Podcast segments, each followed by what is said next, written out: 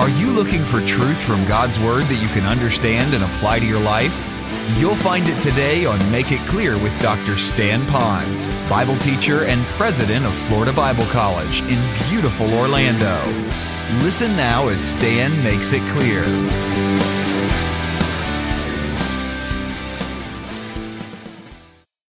We are coming almost to the close of the book of Philippians, and we titled this particular book, Unlocking the Mystery to Joy. And even the Apostle Paul speaks that a whole concept of joy. But I really want to pose a question to you because I think you're adult enough. And my question is this: can a person really have continual joy in their life? Now, to do that, we almost have to make sure you understand there is a big difference between being happy and being joyful. Happy or happiness comes from happy happenings, but joy is something that's inside, and we're going to learn more about that today. But the question again is, as you are having life flung at you so fast from so many angles, can you really have continual joy? I think some people, they are in life now and they endure life, but they really don't enjoy the life that God has for them. There are those that are surviving in this life, you know, the survivor, but they're really not thriving in this life. And so Paul wants to speak to that issue. As I went through this passage this week and next week, it really is going to answer that question called the game plan for relieving stress. Now, some of you will already know this, and I won't mention your name and describe you much, but it's interesting how that as the Lord was preparing my heart, as I was going through this word, how that people unsolicitedly, just in general conversation with me, were talking to me about stress levels in their life. And so those of you that have done that, I want you to know that I didn't put a message together just for you. I'm just preaching verse by verse, and God's word so much opened up to me that I'd like to share that with you. But now, lest you think that we who are pastors, that we live in such a world that we don't have any stress, you are absolutely wrong. We do suffer from the same amount of issues of life, whether they're finances or fitness or foes or friends or family issues. All of that can still test us in the area of relieving stress. So as I went through this message, it was almost like God timely gave this information to me as well. And so today, life is filled up with a lot of folks that have worry, they have stress, they have consternation, they have anxiety attacks that are going on. In fact, listen to the statistics that I came up just recently as I did research for this message. One-third of Americans feel they are living with extreme stress, not just general stress, but extreme mind-boggling pressure stress. About half of America, forty-eight percent, feel that their stress has increased over the past five years. And maybe you could do a little inventory on your life. Are you feeling like you're getting a little bit more stressful now than you did a few years ago? It also said that money and work are the leading causes of stress, and that was mentioned by three-quarters of the citizens of the U S that have taken this particular survey. Now, of course, you and I who know Christ as Savior, we know that there's a lot deeper root reason than just money and work, but that is part of it. So there's a lot of stress that goes on. Here's more. Workplace stress costs more than three hundred billion dollars each year in health care, missed work, and stress reduction. So stress not only affects us in certain areas of our external life, but it also will affect us in our health. Workers who report that they are stressed incurred health care costs that are forty-six percent higher and on an average of six hundred dollars more per person than other employees that don't have as much stress. And then finally, more than thirty percent of workers say they are always or often under stress at work. A quarter of those surveys said that there were not enough co-workers to get the job done. So just think about the economy of the world in which you live. Have they downsized their employee base? They kept you, but now you're doing double duty because someone else is not able to get it done because they're not there any longer. Have you been had more piling on you? Has perhaps government or industry or maybe even the company or corporation required more out of you than they did before by having more reports? All of that in itself can add stress to our life, and yet Paul himself could speak to that same issue with us. Now, the other dangerous part about stress, other than it'll affect our health and obviously affect our relationship with the Lord, is when we're under stress, no man is an island living in a world of stress without it affecting those that are closest to him. Think about the ones that are in your family right now that are carrying an incredible amount of load of stress and how that attitude of stress that they have is impacting you. How many of you have recently had a conversation with your mate or your family or someone special in your life, and that was due to a relational issue and tension, And at the root of this somewhere is going to be a certain amount of stress that's going on. A little bit more statistics. About half of America say that stress has a negative impact on both their personal and professional life. So if you're stressed in one area, it will bleed over into other areas as well. About thirty-one percent of employed adults have difficulty managing work and family responsibilities. So now you have work over here and you have a tremendous amount of responsibilities there. And of course, you know the challenges that your family has in our worldview position out here. And so we're trying to juggle family and we're trying to do both of them. And let me add one other dynamic that would not show up on this. I don't have statistics for this, but I all live in a real world with you. Is you now put church or church activities into that same pressure cooker of all the responsibilities at work, your passion to be the best parent that you could be in your family, and now you have church involved, and so now you can sense the vice is closing on you. So we can have trouble with stress. It says stress causes more than half of Americans to fight with people close to them. And so maybe some of the reason you have challenges with others could be because way inside of you, you're dealing with some stress. Something's happening that that stress is building up. And then finally, One in four people report that they have been alienated from a friend or family member because of stress. So maybe some of you have drifted out of relationships or you've drifted from that intimate relationship because of stress. Now let me just throw a little bit more at you and then I'm going to try to unlock this pressure cooker. We are facing, in my opinion, probably the most pressure time of the year. It's already building in our relationship with Carol. We've got the activities at church. We're trying to stay connected to family back home, but we're not. We're hearing the stress that you're under, and we carry that with us because we, we hate to have any of our people in pain for whatever reason it'll be. Now, I don't want to make this about us. You're carrying the same amount of stress, and you add to that things that you see on the horizon when you have a budget that's going to take over that's going to be different. Things on the job are going to be changing. So as bleak as it might sound, that is still reality ranch in which we all live. Yet God doesn't step away and say, okay, guys, I'm up here somewhere. Kind of come to me when you want to. God gives us what is known as a game plan for relieving stress. Now, I don't like to reduce God's teaching on stress reduction to a simple one, two, three, four, five, but yet at the same time, I want to give you enough that you can practically chew on that's biblically based so that you don't get a, a, a pop psychology, that you get something that is not psychobabble, but you get something that is biblical and accurate and doable to help you reduce stress. Now, I have a couple approaches with this. One, I could take you through a longer series on stress reduction and go through a lot of verses and carry, carry you through all of the Bible. Yet on the other hand, God is so good, and He is so much more infinitely wiser than we are, He can still give us one small package like a multivitamin in one book of the Bible like Philippians, and there's enough meat there to help us to deal with the stress that we're going to encounter. The only difference is, is that while He gives that material, the Spirit is reminding us that it's there, we still have to come and eat. And I hope that all of us here, including me, because I deal with stress too, that we would all come to the truths of God's Word, and then we would eat. There is a game plan, and we're going to see that. Just like coaches have a game plan for success, God loves you, and I do too, that God has a game plan for you folks to overcome stress. And so I would like to lean into that and let the coach of coaches, not me, but the Lord Jesus Christ, His game plan in the Bible and the Holy Spirit, help you deal with stress. And if some of you feel like you're a, you don't have stress right now, then here's what I would say to you in a very wonderful, kind way. That is, take this material, embrace it, because I guarantee there will be enough stress coming into your life so that you could apply this to your life. And secondly, so you could help someone else that's in your world to help overcome that stress as well. So let me give you number one in our passage here of the game plan for relieving stress. It's a two-part series here.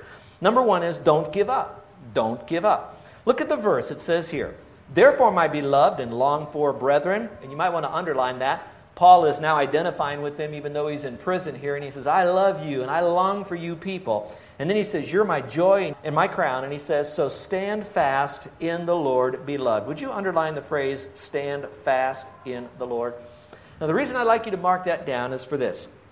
Here is what the world will say. The world may give you counseling that would say, you know what, don't cut and run. You're in your problems, you're in your stress, just buck up, man up, be a tough guy. You can endure this because sooner or later it's going to leave you.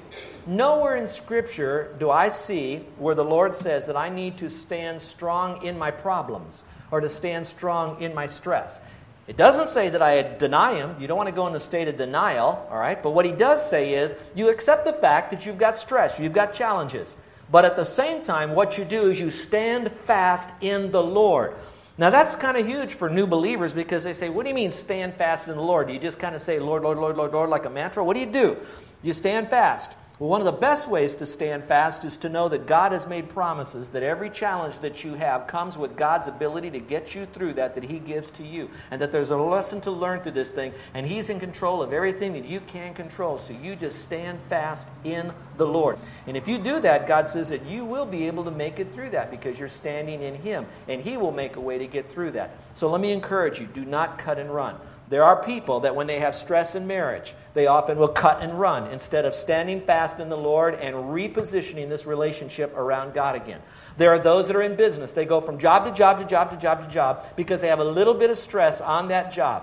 Now, we could open that up. Was the stress caused by the person that now is in stress? Or is this person distressed because of the work and now they're going to try to cut and run? I don't want to say that you have to stay in every heavy, stressful situation. You need to have a timeout. However, the Bible does encourage us to stay strong in this. Think about the Apostle Paul. Now, I know he was chained in jail and all that, and some of us could look back and say, how can the Apostle Paul tell me to rejoice evermore in the Lord and again say rejoice? How can he do that? He must be something special. No, he's not. Think about his stress factor. He was in a prison he couldn't get out of. Now, he was in jail. No one was there to break him out. He wasn't trying to dig his way out of jail. He was in jail.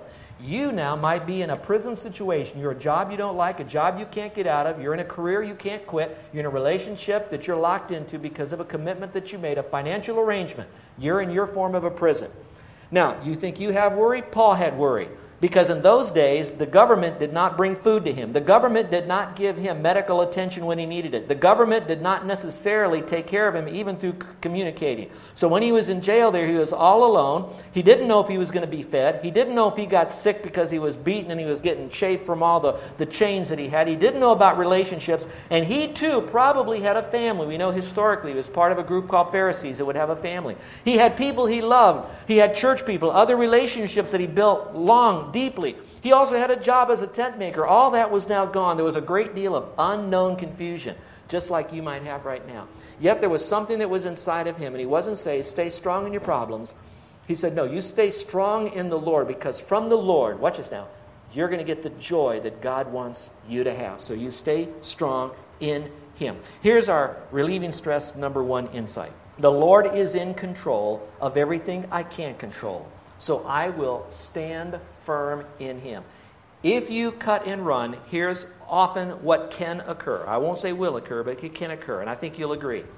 If you have stress and you don't know how to properly deal with it, that stress that you have, you're going to take it to the next job. There'll be that momentary act of relief, but because you haven't dealt with those things that might have brought on some of that stress, you're taking that problem with you.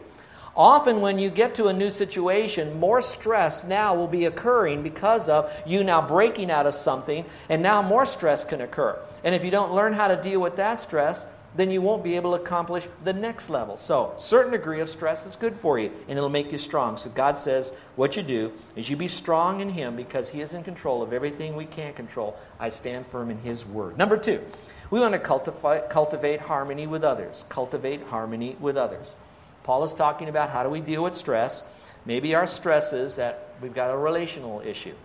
And here's what he says to a couple people here.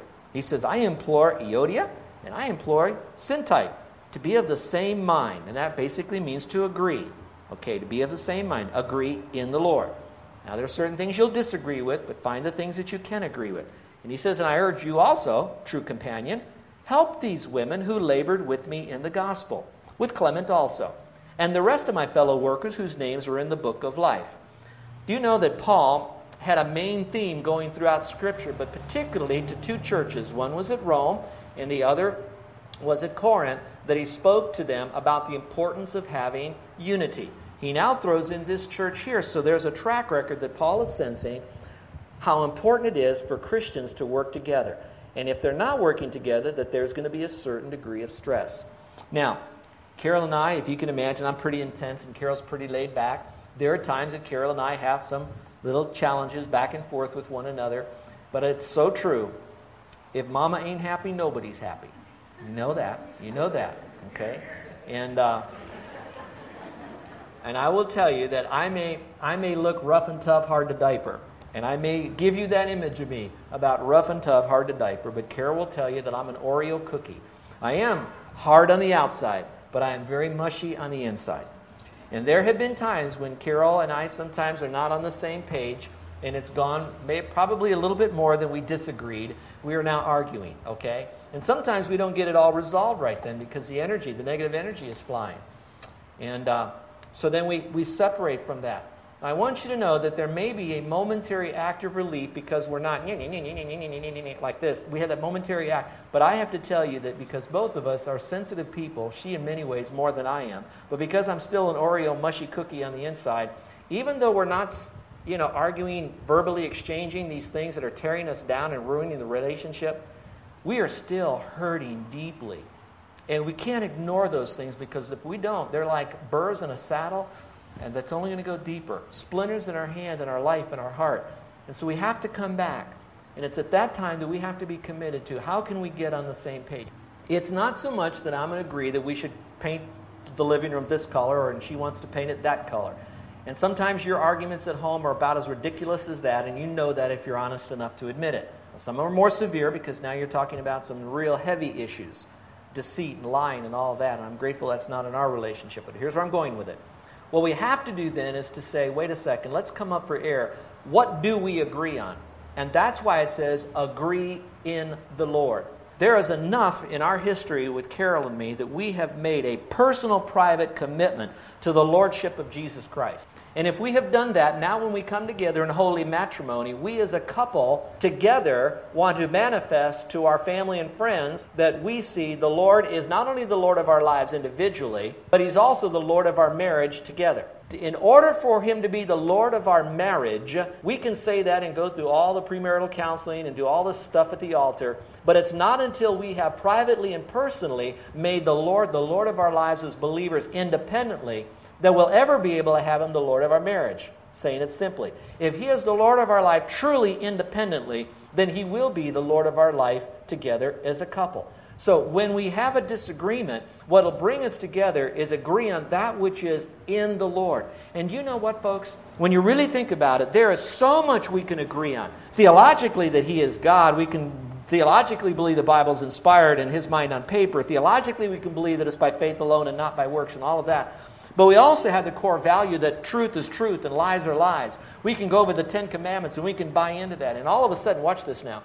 Now we're saying, is there a character flaw that we need to readjust? Not because we agree with our mate's issue about us, but because of what God says about us. So it's a lordship upward, not just with each other, because we've committed ourselves to the Lord. The second thing is this, is that there are some general principles of roles. I don't mean like dinner rolls. I'm talking about the role of a husband, the role of a wife, and what is the role of a husband? He's supposed to sacrifice for the wife. I know I'm going on a little bit of a tangent, but when we're talking about getting into harmony with one another, how you do that is not that you have to capitulate always and give in and still fight. It's go back to your in the Lord harmony with each other. So now here's what it begs, this question. Have you as an individual come to a point in your life, number one, that you've trusted Christ as your Savior by faith alone? And then number two, as a Christian, have you surrendered personally that you're going to let the Lord be the Lord of your life? And if you are, then you're saying, all right, if you are the Lord, you're going to tell me how to live my life as a person through your book right here. And whatever the cost, by your power, because I want to glorify you, I'm going to do that. Now, I will tell you that just because you have does not necessarily mean that the other person will. Or it could mean that you both have, but not at that moment are you both equally walking with that same commitment. But again, that's where you've got to come back, go back to the side of that uh, boxing ring, if I can use that horrible phrase, and get back and refocus again on the Lord. So cultivate harmony with other people. And that's what this passage is talking about. Now, if I could add one other thought, go back to the passage there. Follow along again. It says, I implore you guys to be of the same mind. Then he says, I, I, I urge you also, true companion, help these women who labored with me in the gospel. Would you underline the words, help these women? All right. That's implying two things. I'm going to tell you what I think it's implying in Scripture, but I'm going to give you a secondary application. When it says here, I want you to help those women who are at odds with one another, it's probably saying that those women might need to have another person sit down with them and talk them, talk story with them about the Bible to remind them that they need to agree in the Lord with one another. And so maybe for you to cultivate harmony, you want to be committed to harmony in your relationship, but invite someone whom you both respect to maybe listen to you. And remember, the best thing to do, the, the only thing you can do, the requirement is, is what you say here stays here when you leave here. So there's a confidentiality. But invite them in. So Paul is saying, I am so much committed to harmony in the church. To have harmony in the church, you have to have harmony between people. To have harmony between people, you have to have both a commitment to the Lord. It's in the Lord. And if you can't really kind of see it because there's too many trees in the forest right now for you to see, bring someone else along who will help you do that, because your, watch this now, your core passion is not to expose sin, but to restore a relationship. Did you hear what I just said? It's not to expose the sin as it is to restore a relationship. Now, a secondary application might be this, that maybe the reason, watch this now, these two ladies are not on the same page with one another. It could be that they're under a de- degree of stress where they're just taking on too much. And what they're saying is, will you help those ladies? They've got just so much on their plate. Would you come alongside them? And so maybe some of the stress isn't just talk story. It may be just share one another's burdens. I don't know, but as a church, we want to be committed to being a church full of joy. And that's going to say that we can have the stress in our life. How we relieve it is to realize that there is joy in the Lord. And my point here is simply cultivate the harmony with each other. That is where this thing is going, and that's where the health will be. So focus on what you can agree on. All right, insight for relieving stress number two. I will focus more on what I can agree on in the Lord than what I can't agree on. Most of the time, the arguments you're going to have are going to be, kids, here's a word for you, temporal. Temporal means earthly. They're going to be about stuff on the earth, physical stuff here in, in, in Honolulu, where you go to school, et cetera.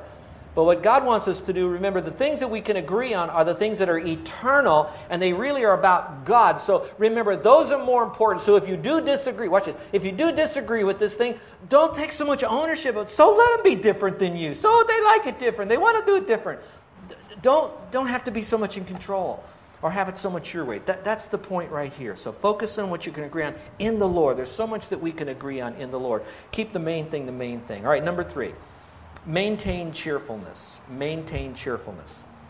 Now in verse four, it says here, rejoice in the Lord always. Again, I will say rejoice. Now I've preached this passage, I've taught this book on a Bible college level many times, and and sometimes on this whole aspect of joy and rejoicing, I want to make sure that we have it perfectly balanced. So I'm going to give you one side of it.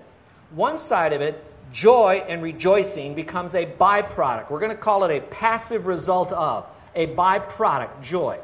That byproduct of joy that we have is coming from something else, which is, I am going to be filled with the Spirit. In other words, the fruit of the Spirit is going to be love, what? Joy. So if I'm filled, I'll have joy. The byproduct of being filled or controlled or influenced by the Spirit is going to be joy. So that's a passive joy that I have. Now, while that is true, this passage doesn't say that I have to wait for me to rejoice. It doesn't say, do all this other stuff so you rejoice. It just simply says, almost like a command, you rejoice. So here's a phrase for you. It goes like this. It's a choice to rejoice. It's not always just a byproduct. I don't want to bypass the byproduct that if you're doing certain things, you will have the joy of the Lord. But there comes a time in our life that we have to say, you know what? I'm tired of all of this stress. I'm tired of always whining. You know, I want to be a person that's filled with the joy of the Lord, so I'm going to choose to rejoice. And so somewhere along the line, when Paul was in prison and he had all that stress on him, it didn't show. Now, yeah, he had the Spirit filling that was helping him with that, but there was also that dynamic that he said, you know what, I don't care what kind of problems I have. I don't have to let the problems have me. And so therefore, I'm going to rejoice in the Lord. Now, now here's a question. Is rejoicing an emotion? And when I'm really rejoicing, is that an emotion? My answer to you is it, it, it's yes and no. For some of you, when you are happy, it's written all over your face. How many of you have kids that you know that there's this rejoicing? They're just excited. How many of you have a kid that it's very easy to see that rejoicing? They, they kind of wear that emotion of joy on their life. How many of you have the joy where it runs very, very deep within them that they're happy, but you really don't see the outside happiness, okay? Seems like it's easier to see these kids than it is to see the others. So let me help you by giving you a simple, perhaps, definition. True rejoicing is a deep down confidence that God is in control of everything for the believer's good and for his glory. Now, if you have an eight-year-old, they probably don't understand that concept. And it would be wise for you to begin to teach them that concept, moms and dads. You're listening to Make It Clear with the teaching of Doctor Stan Ponz, founder of Make It Clear Ministries and president of Florida Bible College in beautiful Orlando, Florida. Make It Clear is dedicated to taking the Word of God with clarity into every person's world. It is the support of listeners like you who make the ministry of Make It Clear possible. You can provide your tax-deductible gift to Make It Clear online by going to make it clear dot org. Or you can mail your gift to Make It Clear, P O. Box six zero seven nine zero one, Orlando, Florida, three two eight six zero. Thank you for helping us Make It Clear. If you would like to have Doctor Ponz speak at your church or event, please send us an email at tell me more at make it clear dot org. Thank you, and remember to make it clear.